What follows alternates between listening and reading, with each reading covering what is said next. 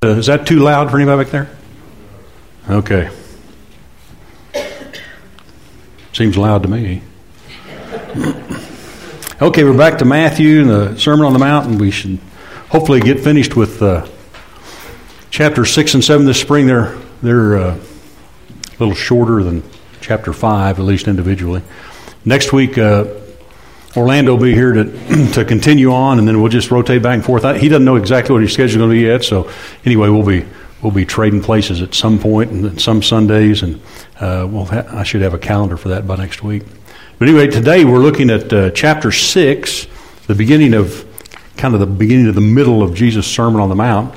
And as we look at this, we're remembering really where we've come from because it's always important to, to see things in context, and especially we need to be reminded I don't know about you, but I need to be reminded over and over about the gospel. You know, that's really one of the great purposes and benefits of the church is when we come together, we hear the gospel and, and all that it means, all that it entails, what it has for us. And so as we look at this, we back up a little bit and, and we consider the, the fact that Jesus spoke this sermon primarily to those who had decided to follow him, to his disciples. And he gives a character description of them and the Beatitudes. So all of those blesseds are describing the nature of these people that have given their lives over to follow after Jesus. And so the, then the balance of this sermon, after Jesus says that he came not to you know, to annihilate the law or the prophets, but to fulfill them, he begins to show what that means. And particularly in chapter 5, we saw that he interprets the law according to what it really means, even in the days of Moses, and how that had been distorted by the Sadducees, the Pharisees, and the scribes, who had made it a heavy burden and made it something external to the people rather than something that was near them in their heart and in their mouth as they would uh, confess that by faith. And so he, he gives the, the real meaning, the real intent. He fulfills the law and the prophets. And so we can kind of trace this through as he goes from the, the character of the followers of, that are citizens of the kingdom of heaven uh, through their conduct and some case studies that he uses in chapter 5 that, that are all kind of familiar to each one of us and, and how the principles of life and the spirit work out and the law is fulfilled in uh, those circumstances so we don't have a we don't have this uh, tremendous volume of material that tells us what to do about each thing in life because we have something better than that. We have the Spirit of God and the Word of God, which is living and active, that can be applied in each and every situation that we encounter in life. And so he uses these case studies to kind of show us how the Word of God, the Scripture, the law, and the prophets would be applied by the Spirit through the lives of the believers.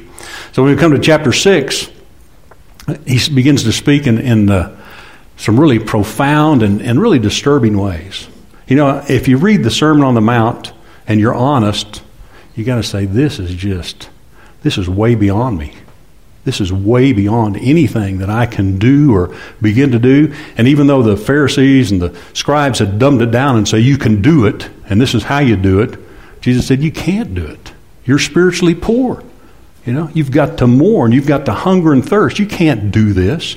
If this could be done by human beings, then there was no need for God to become incarnate. But it couldn't be done the race had given up, you know, the race had crashed. And so the new Adam comes and Jesus fulfills all of this and then gives to us the ability, I guess you could say, to fulfill all the law's demands by trusting in Christ Jesus' fulfillment for us.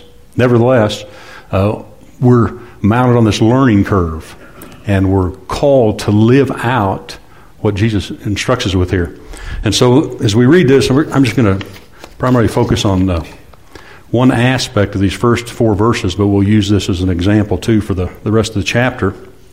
So, chapter 6 and verse 1, Jesus says, Beware of practicing your righteousness before other people in order to be seen by them, for then you will have no reward from your Father who is in heaven. Now, that's something to be aware of, isn't it? I know we never do that, but, but we have to be aware of it. You know, we, we, you ever try to look good for the benefit of other people? I mean, you shouldn't try to look bad, you know. I mean, I remember I talking to my dad one time, and he was, this was 20, 30 years ago, and we were talking about uh, teaching because my dad's always been a Bible teacher, and, and I was I was a preacher and a teacher, you know. And so he said sometimes he said I just really, I really feel like I'm trying to look good before people. I said, well, we don't want to look bad, do we? You know, we don't want to look bad. It's but it's all in the motivation that we're not practicing. We're not to practice our righteousness for the benefit of other people. Man, that's hard because that's our default position, isn't it? That is our default position in life since Adam and Eve were driven out of the garden is to perform for other people, to perform to be seen, to want other people to like us. And so we, if you read about read about uh, people that are in the news, like say, let's take Tom Brady for example, the goat, the greatest of all time. Well, I, can, I, I think it's debatable, but, but here he is. He's, he's proclaimed by all these analysts in sports, he's the greatest football player that's ever lived. I really don't like the guy myself, but, but that he's the GOAT. Don't tell Paul Wirtz that. I know he's a big New But he's, he's the GOAT. Well, when you read about what drives him, it is to be the GOAT. He wants to be known as the best ever. And so he does all kinds of strange physical things with his diet, with, with the way that they treat him between games, between practices and everything. He wants to be the best ever. He, and he never feels like he's quite good enough. Where does that come from? That's sin, isn't it? It comes from sin that we never feel like we measure up, and so we want to perform. And the, and the Pharisees were all about looking and acting good, weren't they? Looking and acting good, making their phylacteries long, making their fringes just so so, you know, combing them out. But they wanted to be seen and known as the penultimate in terms of religious practice and being good people. But Jesus is just turning that upside down. He says it's not about looking and acting good, it's about really being good. That's a whole different kettle of fish, isn't it? Being good. Now, I don't know about you, but lots of times I'm caught wanting to look good. Man, that's uncomfortable. It's really uncomfortable. I'm trying to look good today. I put on a tie. All buttoned up. See that? I think you're supposed to button up when you stand up, aren't you? And then when you sit down, you unbutton. I don't know. I was telling uh, Andy this morning. I always pastored in rural churches where there were farmers, ranchers, oil guys, you know, contractors. And so if I wore a tie on Sunday morning, typically I was the only one in the congregation wearing a tie. So I got to where I just I wore a shirt and slacks. So when I put on a tie, it's special. Maybe not to you. but at any rate, you know, we, we really want to look good, and, and there's nothing wrong in desiring to look good, but the motivation has to be right. Why do we want to look good? Why do we want to perform well? It's got to be right. It can't be so we're esteemed. If, if it is, we're just a Pharisee. If, it's, if so, there will be esteemed so that people will think highly of us. We, we missed the mark. That's way off. That's not even on the target, you know. It's not, it's not only it's not the bullseye, it's, it's off the target. And so Jesus says that we're to beware of practicing our righteousness in order to be seen by other people. For then you will have no reward for your Father who is in heaven. That would be a terrible position to be in, wouldn't it? To have no reward from God. Thus, when you give to the needy, sound no trumpet before you, as the hypocrites do in the synagogues and the streets, that they may be praised by others. Truly I say to you, they have received their reward. But when you give to the needy, do not let your left hand know what your right hand is doing. That sounds like you got a stroke or something, doesn't it? so that your giving may be in secret, and your Father who sees in secret will reward you. Now, we know that Jesus doesn't intend for us not to be seen by other people because he said, Let your good works be seen by others. Why? So they will put a brass plaque in the foyer for you. No? So they will praise your heavenly Father, right? So Jesus expects us to be seen. He's not saying, he's not saying, uh, you know, don't ever let anybody know anything that you do. do. You know, always be behind the scenes, you know. Never just, don't let any of that stuff, you know, stick to you. Well, in one sense, it doesn't, it's not ever to stick to us, but we're going to be seen. You know, just think if, if we were to pray in private always, we couldn't have any, the pastor couldn't lead us in prayer, could he? I couldn't pray up here. We'd all have to pray alone. But that's not what Jesus is saying. He's saying, when you do these things, make sure that the motivation, so this is really, the kingdom of God is all about motivation. It's all about glory to God. It's all about Christ Jesus who glorified the Father fully, didn't choose anything of his own to do, only said what he heard his Father saying, only did what his Father told him to do, and in everything, as he prays in John chapter 17, and that's interesting that he has his prayer recorded, but he has this prayer, and he says, Father, I've done the work that you've given me. I have glorified your name. Now glorify me with you. So Jesus was all about glorifying the Father, and when the Father's glorified, people are benefited. Paul says this in to the Corinthians. He says, You know, listen, he says, when you guys give, God's going to be glorified and the saints are going to be having their needs met. And so when God's glorified, people are benefited. But when people are glorified, the person that got glorified's benefited maybe, but that's all he gets. How would you like that? He wouldn't have a reward from the Father. So Jesus takes this, this idea and he weaves it through uh, really four different things, but three for sure. He says, he says there in verse 4 that your giving may be in secret, and your Father who sees in secret will reward you. And then down in verse 8, about, uh, I think it's verse 8, excuse me, verse 6. Speaking about prayer, he says, But when you go into your room, shut the door and pray to your Father who is in secret, and your Father who sees in secret will reward you. And then in verse uh, 16, I believe it is. Nope, it's verse 18. Your fasting may not be seen by others, but by your Father who's in secret, and your Father who sees in secret will reward you. So God's looking on our heart. He's always looking on our heart. And we, and we live in the presence of God, don't we? We live in the presence of God. He sees everything that we do. He knows everything that we do. That, that'd be a good practice if we would, if we could be mindful that all the time, wouldn't it? If we could be mindful constantly that what we think, God sees, He evaluates. That what we speak, God knows and He records. That what we do, God takes account of. And He responds to that. And so Jesus says, listen, your Father watches in secret. He knows why you do what you do. This is kind of disconcerting, isn't it? I mean, is that kind of disconcerting to you? I'll, I'll tell you an example. For me, I drive this bus, you know, three days a week. And I take these people. I'm, I'm, working. I just saw a big article this morning in USA Today about end of life issues and how difficult it is, you know, to grapple with those things as as the children of, of parents who are are aging and passing away, and about those parents themselves who are losing faculties and abilities that they once had, and all of that. and so, those are the kind of people I'm dealing with a lot of times driving the bus. They drive me nuts. Sometimes they just drive me nuts. I mean, I'm driven nuts pretty easily, but but that, it just sometimes it just really gets to me, and sometimes I'm I'm just thinking about in in the inside I'm just railing at them, but outwardly I'm trying to be kind and gentle and patient. You know, that really bothers me. That what wells up out of me oftentimes is really contrary to what Jesus is saying. You know, I control it. I kind of keep it stuffed.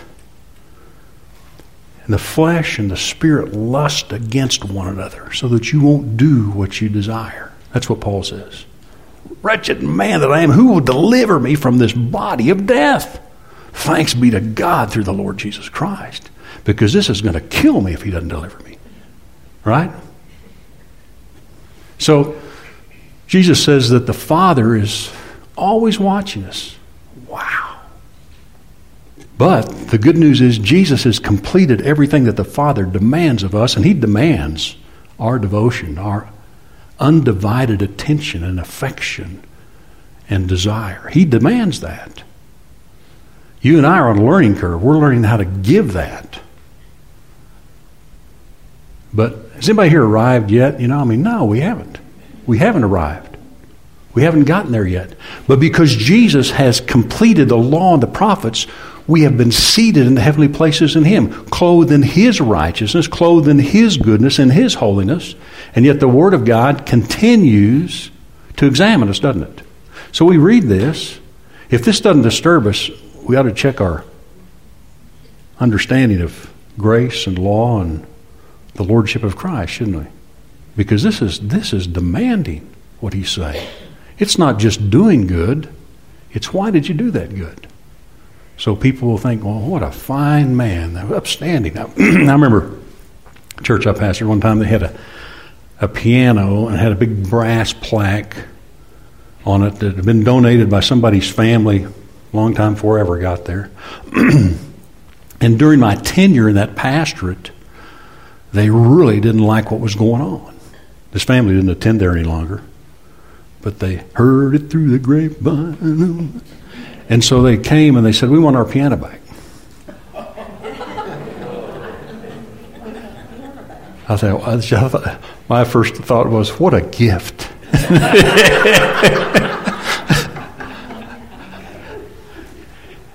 but they wanted that person to seem generous and gracious and honor that person. You know, you get the drift. You know, you want to be, but we're really not that way sometimes. But we go ahead and act that way.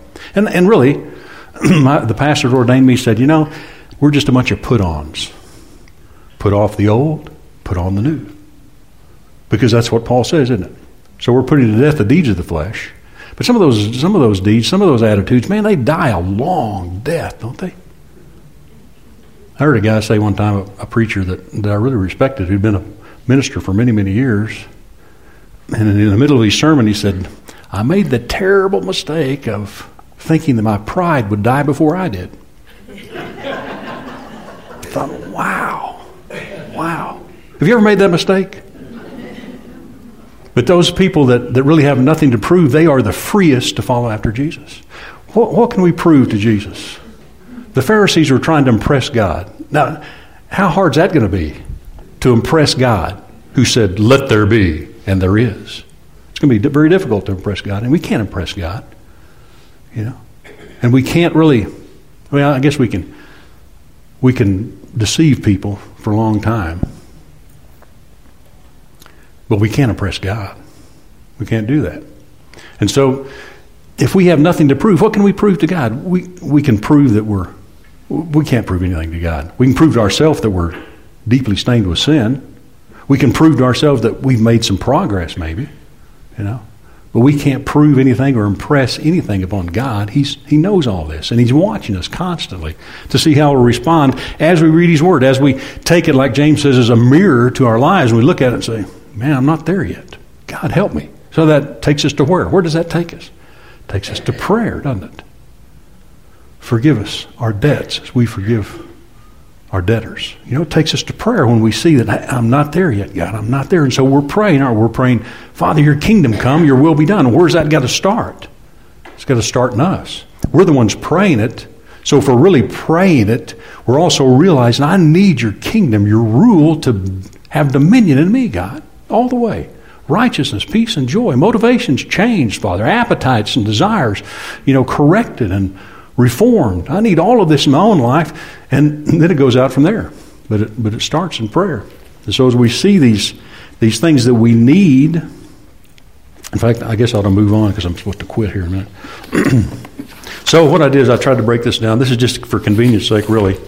And when you look at this on your own, or anytime you ever teach this, you, you can use you'll use different headings as everybody does, but this is just to try to get a handle on it. Jesus gives us uh, because really, when you get to the end of chapter 6, near the end of chapter 6, Jesus says, Seek first his kingdom and his righteousness, and all these things will be added to you. And so we find really our life's calling to seek first God's kingdom and his righteousness. Well, what's the, what's the Westminster Catechism say in the, the first question answer? What is the chief end of man? To glorify God and enjoy him forever. Those two things are bound together. Know? They're bound together. I think John Piper, he, he kind of paraphrases that. He thinks I should have written down there something like, uh, if I'm enjoying God, I will be glorifying Him.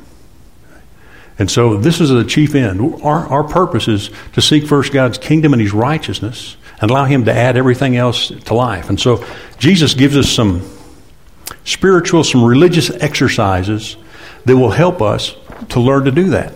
And, the, and I've written down four of them. There's usually people say there's three, but I've, I think there's a fourth one.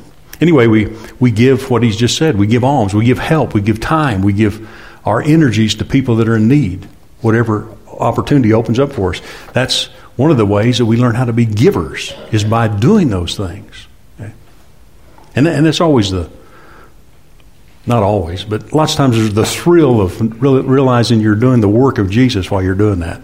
Other times it's like, I'm just doing this. I really don't want to do it today, but I know that I need to do it, so I'm going to do it, you know. But other times it's like, wow, laboring along with Jesus, giving. And so this is the first thing that Jesus says become a giver, begin practicing giving, get, get delivered from trying to rule and reign in your own life and provide your own, uh, for your own self interest. Then there's praying, which is really maybe the biggest one. And he gives us this, the Lord's Prayer, what we call the Lord's Prayer. Forgiving and showing mercy, which he gives commentary on that, to learn to be merciful. We know we got to be merciful, don't we? We got to forgive people that have offended us. We can't keep following Jesus. Jesus is going to go on. And if we refuse to forgive, we're stuck. We're not going to be following Jesus any longer whenever we refuse to forgive. And so he says, listen, you have to practice forgiveness just as you were forgiven. You remember and do this. And so he speaks a lot about that. Matthew 18 is probably the most famous passage. And then fasting, which is really humiliating, humbling ourselves. And he doesn't, and this is kind of interesting, and, and all these things, he says, when you do these things. So it's not like, you know, if you decide to give, if you decide to pray, if you decide to forgive, if you decide to fast, no, when? He says, when you do these things, do them as unto the Father. He's watching, He knows. You know? So next time you fast, you know, you don't come in with a gunny sack on and ashes down your face and you know, whoa, you know, but you put on your best. Okay? So God, you know, but but really, again, those things are not primarily what Jesus is speaking about, about outward appearances, about inward motivation. And so he gives us these means of worship because worship transforms, doesn't it? As we look to whoever we look to, whatever we look to, we begin to be conformed to that image. So if we're looking to God and Jesus gives us these tools, these practices to utilize, they point us towards God, they point us towards the kingdom of God, they point us towards His purposes, it begins to shape us. Prayer will shape us because we're in the presence of God, humbling ourselves. Fasting will shape us because we submit ourselves, we humiliate ourselves, and take away from our body so that our mind and our heart can be more attentive to God. You know, when we give of ourselves, we're learning to be more and more like Jesus. We're imitating him. So Paul says this. He imitated. There's an astounding statement he makes to the elders of the church in Ephesus in, in Acts chapter 20. He says, I don't consider my own life as precious or of value to me, but only that I might finish the ministry that's been entrusted to me to bear witness to the gospel of grace. His own life is not valuable to him. He said, It's no longer I that live, it's Christ who lives in me. The life that I now live, I live in the, in the flesh, I live by faith in the Son of God who loved me and gave himself for me. If, he says, Whether I live or whether I die, may God be glorified in me. The chief end of man is to glorify God and enjoy him forever. So Paul is saying, I'm imitating Christ, imitate me. So whether, whether we ever say that to anybody or not, if we're living after Christ Jesus, they ought to find something in our lives to imitate. If we're the goat, then they're going to want to be the goat, right? If we're the servant, they're going to learn that that's, that's something I want to be. You know? And so we're called to imitate Christ. Paul gives us an example and a lot of teaching on that. Then there's the motivation for worship, which I've already gone over pretty much. But our default position is always to, to go for ourselves, to come uh, after things or after situations, relationships that promote us. You know, to, you know, whenever I get ready to preach or teach, I always have to consciously, you know, say, God, whatever good, whatever glory comes out of this, please take it. You know, and when I finish, and somebody says, "Oh, that was great," I have to say, "God, that you know, really, what have I got that I didn't receive?" What kind of, you know, what do you and I have that we didn't receive? Life, breath, beautiful hair. Yeah. Everything that we are, everything that we have is a gift, isn't it? And God wants us to remember that. And when we give it back to Him, whatever that gift is, God doesn't differentiate. It's, it's the motivation behind the giving. Won't it be interesting when we get to to heaven, we get in the presence of God, and, and people are being honored and rewarded. And, and Jesus said there's rewards. And people are being honored and rewarded. And uh, Billy Graham is like, he's like 150th in the list. We're going, who's ahead of Billy Graham? You know? And here comes Gertrude Smith. Nobody ever heard of Gertrude. But she raised her children and catechized them in the love of God, and she prayed for them, and she tended to her husband's needs, and was a great servant in the house. And here's Gertrude, ahead of Billy Graham by 149 slots. Won't that be amazing? I'll have to have a real tall ladder, you know, and some binoculars to see the front of the line. But you know, there's going to be a lot of people receiving tremendous acclaim from the throne of God that nobody ever knew. Nobody, they didn't get a biography written. They didn't write a book. And here we, here I tried so hard to, you know what I mean? but see, there's a, there's this motivation thing that God is after. He's after our hearts. He's after us realizing, what do you have that you didn't receive? And so, whatever gift we've got, it's a gift. And we just exercise that. And God will be glorified out of that if we're using that uh, the right motive. In fact, God will even be glorified if we don't use it for the right motivation. You know, Judas did everything that the other 11 did heal the sick, raise the dead, cleanse the leper, cast out demons. God was glorified in what Judas did. But Judas did it for the wrong reason. Many of those on that day will say, Lord, Lord, didn't we do mighty works in your name and heal the sick people and deliver the demoniacs? God, didn't we? I never did know you. Why? Because their motivation was totally outside the bounds of glorifying the Father. He was always about them. It was always about looking good. It's always about having power and reputation. It was always about, you know, being first in line. And God says, No, that's not what I was looking for, and I never knew you. And that's some heavy wording there, isn't it? That kind of bothers me. Does that, does that kind of stuff bother you reading that? So we have this common thread that we're doing with what God's gifted us to glorify Him, enjoying Him, and we just do as we've been made capable to do. We, we don't do what we can't do. We don't. Uh, this was a this was a problem with the disciples as they were walking with Jesus. They were always trying to one up one another, weren't they? I mean, it's just the, it's the Adamic nature. They were always trying. I'm the best. You know, they were arguing like that on numerous occasions. We'll look at Peter's life here for a second in a minute, but anyway, God is the accountant. So when we do something with our left hand, we don't let our right hand know what we're doing, or vice versa. That just means we're letting God keep the accounts. We're not, we're not going to brag about it. We're not even going to really think about it that much. We're going to release that to God. And He will keep account. So you have this example of Jesus telling this parable. Uh, that's really not even a parable, but he's telling about the last judgment in Matthew chapter 25. Remember that? It starts in verse 31, goes to the end, and he talks to this group of people. And uh, some of them are sheep and some of them are goats. Oh, there's that word goat again. so some of them sheep, some goats, and and the the goats. He addresses them and said, "Hey, how come when I was thirsty, you never gave me anything to drink? When I was naked, you didn't give me some clothes. And when I was sick and in the hospital, you didn't come visit me. And when I was in jail, you didn't console me. How, what's the deal?" I said, "When did we ever not do that for you? When you didn't do it to the least of these, you didn't do it for me." They were astounded.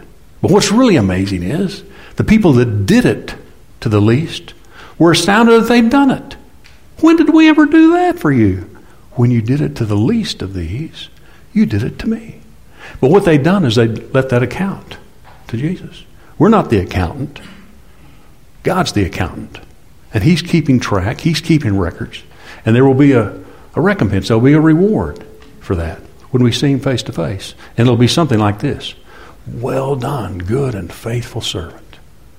You've been faithful over a little. I'll make you to rule over much. Enter into the joy of your master. And that's, that's the ambition that should really be the guiding light in our, in our lives. And so we have to take this time to be givers, to be prayers, to be fasters, to be forgivers, because these things keep us focused on that goal, to hear those words. Man, can you imagine God looking at you in the eye? Say, man, you did a good job. I'm so proud of you. Well, he's already said that, and Jesus had it. He's already said that in Jesus for us. This is my beloved Son with whom I'm well pleased. Well, what's that got to do with us? Because by faith we're in Christ Jesus. So he's well pleased with us, but he wants us to learn to be like Jesus. We're already accounted righteous, but now this is getting worked out in our lives. And so we have to be careful about our motivations. We have to be open before God. We have to be more and more mindful of God so that we can be more and more yielded to God because our chief end is to glorify God and enjoy Him forever. So Peter's a good example of this. And uh, he says in chapter 4 of 1 Peter that we're to do what's right, depends on which version you have, it's all the same, the same gist. To do what's right and trust your soul to a faithful Creator. So that's kind of our job description. Do what's right which would include motivations, and then entrust your soul to a faithful Creator. Don't worry about it. God's got it covered. But Peter, before he learned this lesson and wrote it down before he died, he, he failed severely at that, didn't he? He had a severe failure when he denied Jesus and then decided that I can't hack this. I cannot get this right. And so he's going to bail on Jesus and he goes off to fish, and Jesus comes and serves him breakfast on the beach and restores him. And still, he's prone to desire what other people have or to be like other people. What about John, Lord? What about him? If I'm going to get crucified, what about John? Is everybody going to go through the same deal? And Jesus says something that's very important for me and you as we're seeking the goal of hearing those good words from the Father who's watched us in secret and rewards us openly. And Jesus said, Ah, Peter, he says, What's that to you? Well, it really is nothing, is it? It's nothing. It doesn't matter what happens with John, Peter. This is between me and you. And so Jesus wants to deliver us from trying to impress people or being like other people, to compete with other people. The kingdom of God's not about competition. It's not about our gift being recognized above others or people thinking that we're better than that person. It's all about responding to Jesus. It's all about staying close to Him. It's about doing what's right and entrusting our soul to a faithful Creator. And then we gain assurance. When I see him, I'll be like him, and the Father will speak over me. This is my beloved child, my beloved son, my beloved daughter. With them I'm well pleased. Enter into the joy of your master. You did a great job. You were faithful in little. Come and rule over much. Boy, that's going to be good. so will we be people that respond to Jesus this way? You know, allowing him to sort through our lives by the working of his word and his Holy Spirit? Will we give up everything for the sake, the purpose of knowing Jesus? Or will we get distracted by all the stuff and what are we going to eat? What are we going to wear? What are we going to drive? Where are we going to live? Where are we going to go? Those things have to happen because we live in the world, but they're not to be the things that dictate our behavior. That's got to be something deeper, more life giving. It's got to be Christ Jesus in us and the Father's eye upon us. Let's pray together. Father, again, we, uh, we bless you for your word, God. How often it's reproved us, encouraged us, instructed us. God, we're amazed that it's, just as you said, living and active, that it never loses power, it never loses sharpness or insightfulness. It always is working to accomplish your purposes in the earth, and you're watching over it that it will do that. So, God, we thank you as we hear your word, as we receive your word, as we read your word, God, that we can be confident that you're watching over it to perform it. God, you've called us, you choose us. Lord, let us respond to you in faith, the confidence that you are good, God, you are patient, and you are changing us. You're doing a great work. Let our vision be clarified by the revelation you've given us. Help us, Lord, to, to pursue you, to put down the works of the flesh, to put on Christ Jesus. So, again, God, we thank you for your, your time with us. We thank you for our time given to you, and we pray that you'd bless us. God, that we would be a blessing where we go. We ask in Jesus' name. Amen. God bless you all. Have a great afternoon.